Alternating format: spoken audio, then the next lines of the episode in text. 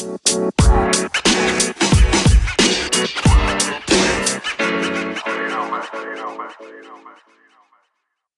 morning, afternoon, or evening, wherever you are in the world. Welcome to DBN News for 120 2020, the semi daily news that even Plants Craven anchors number one gaming news podcast.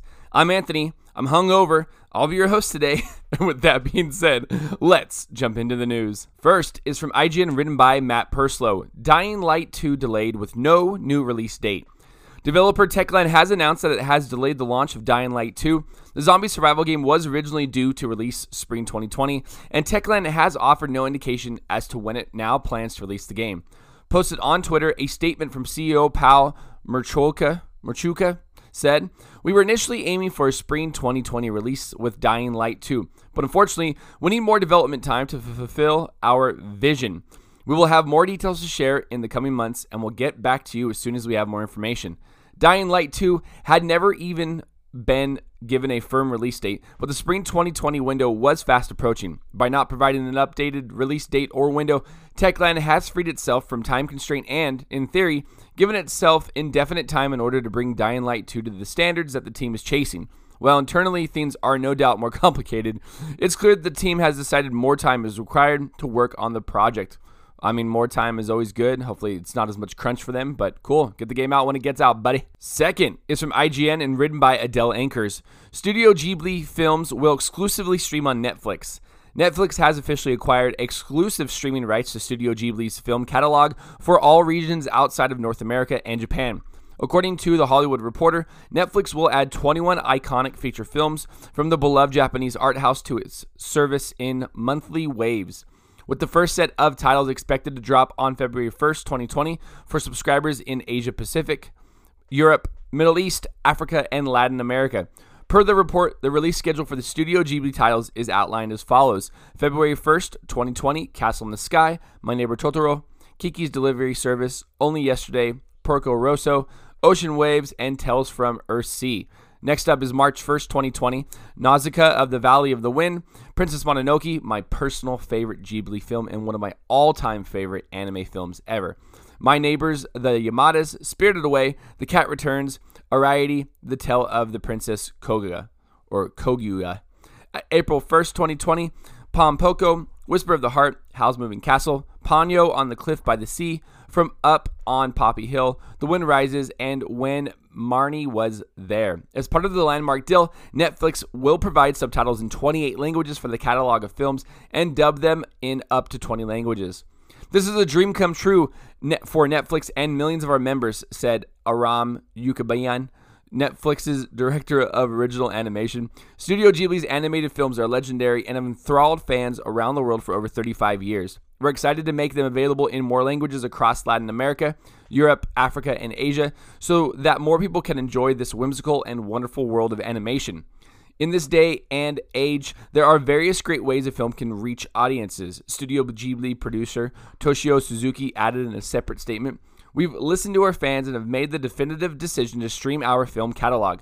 We hope people around the world will discover the world of Studio Ghibli through this experience. If you've never seen a Ghibli film, please watch them when they come on Netflix. They're some of the best animated films and maybe just some of the best films you will ever watch. So heartfelt, so amazing, just wonderfully crafted pieces of art. Third is from IGN and written by Pidi Neto.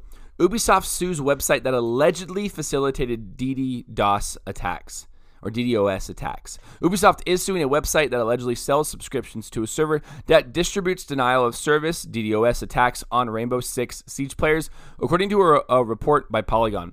The lawsuit was filed on Thursday against website SNG.one.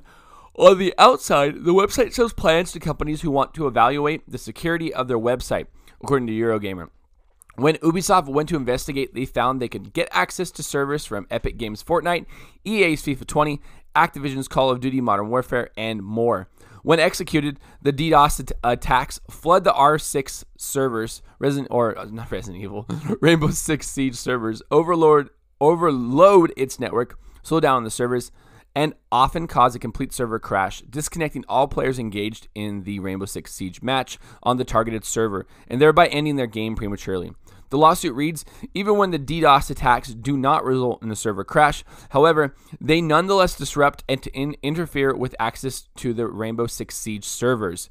Defendants have weaponized these DDoS attacks, providing some players looking for an unfair advantage with ability to cheat.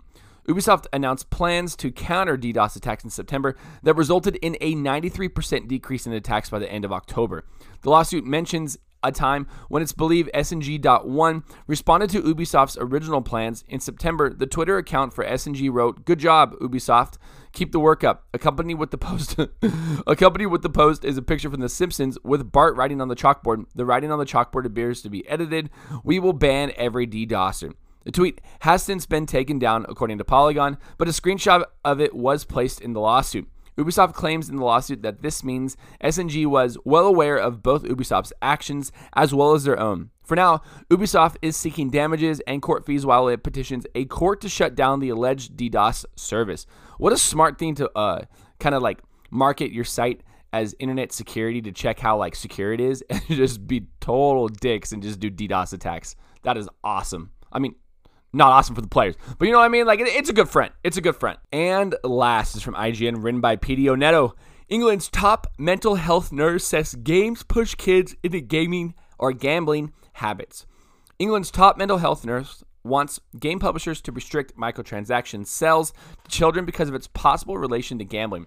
Claire Murdoch, National Health Service England's mental health director, released a report that calls for fair and realistic spending limits on loot boxes for gaming publishers to give consumers a percentage chance they have of obtaining the items they want before they purchase. The report also called for some serious reckoning on behalf of the video game industry, calling for the gaming industry to face up to responsibilities to protect players from potential harms and an industry levy to support independent research on long term effects of gaming. Frankly, no company should be setting kids up for addiction by teaching them to gamble on the content of these loot boxes, Murdoch said. No firm should sell to children loot boxes with this element of chance. So, yes, those sales should end. The report from Murdoch wants gaming companies to do more about restricting younger players from playing games with a rating outside of their age range. It also mentions that half of UK parents let their children play a game with a mature rating without having seen any of the games themselves, and that there have been cases of children purchasing micro- microtransactions without their parents' knowledge. This comes about three months after NHS opened a clinic for gaming addiction, and less than a year after the World Health Organization announced that gaming disorder will be classified as a disease in 2022. Up to 15 new gambling clinics will be available in England to address people's aged 35 to 25 who are struggling with mental health addiction and topics related to social media and video games. Young people's health is at stake, and although the NHS is stepping up with these new innovative services available to families through our long term plan, we cannot do this alone. So, other parts of society must do what they can to limit risks and safeguard children's well being, Murdoch said. Think of the children! We're back to this. It's like the 90s all over again. If you're going to ban loot boxes and games, then you gotta ban Pokemon cards. You got to ban Yu-Gi-Oh cards. You got to ban any trading card game that has booster packs, and you don't know what's in it, or the percentage of what's going to be in it compared to what you want. It's so, such a ridiculous notion, people. Like, let's get this shit together. Can we get some sort of gaming board made for all countries? That way, these uh, other experts from other fields get the hell out of this and uh, we can kind of like regulate ourselves because that would be just peachy. And that is the news for today. Thank you for listening and let us know what you think about any of the stories we talked about by sending us a message on Anchor, the podcast app we use to record the show. If you'd like to support the podcast and listening, please check out our Anchor page at anchor.fm slash dadsbeardsnerds, where you can donate to us via the support this podcast button and sign up for a monthly donation of 99 cents, 4.99 or 9.99 per month.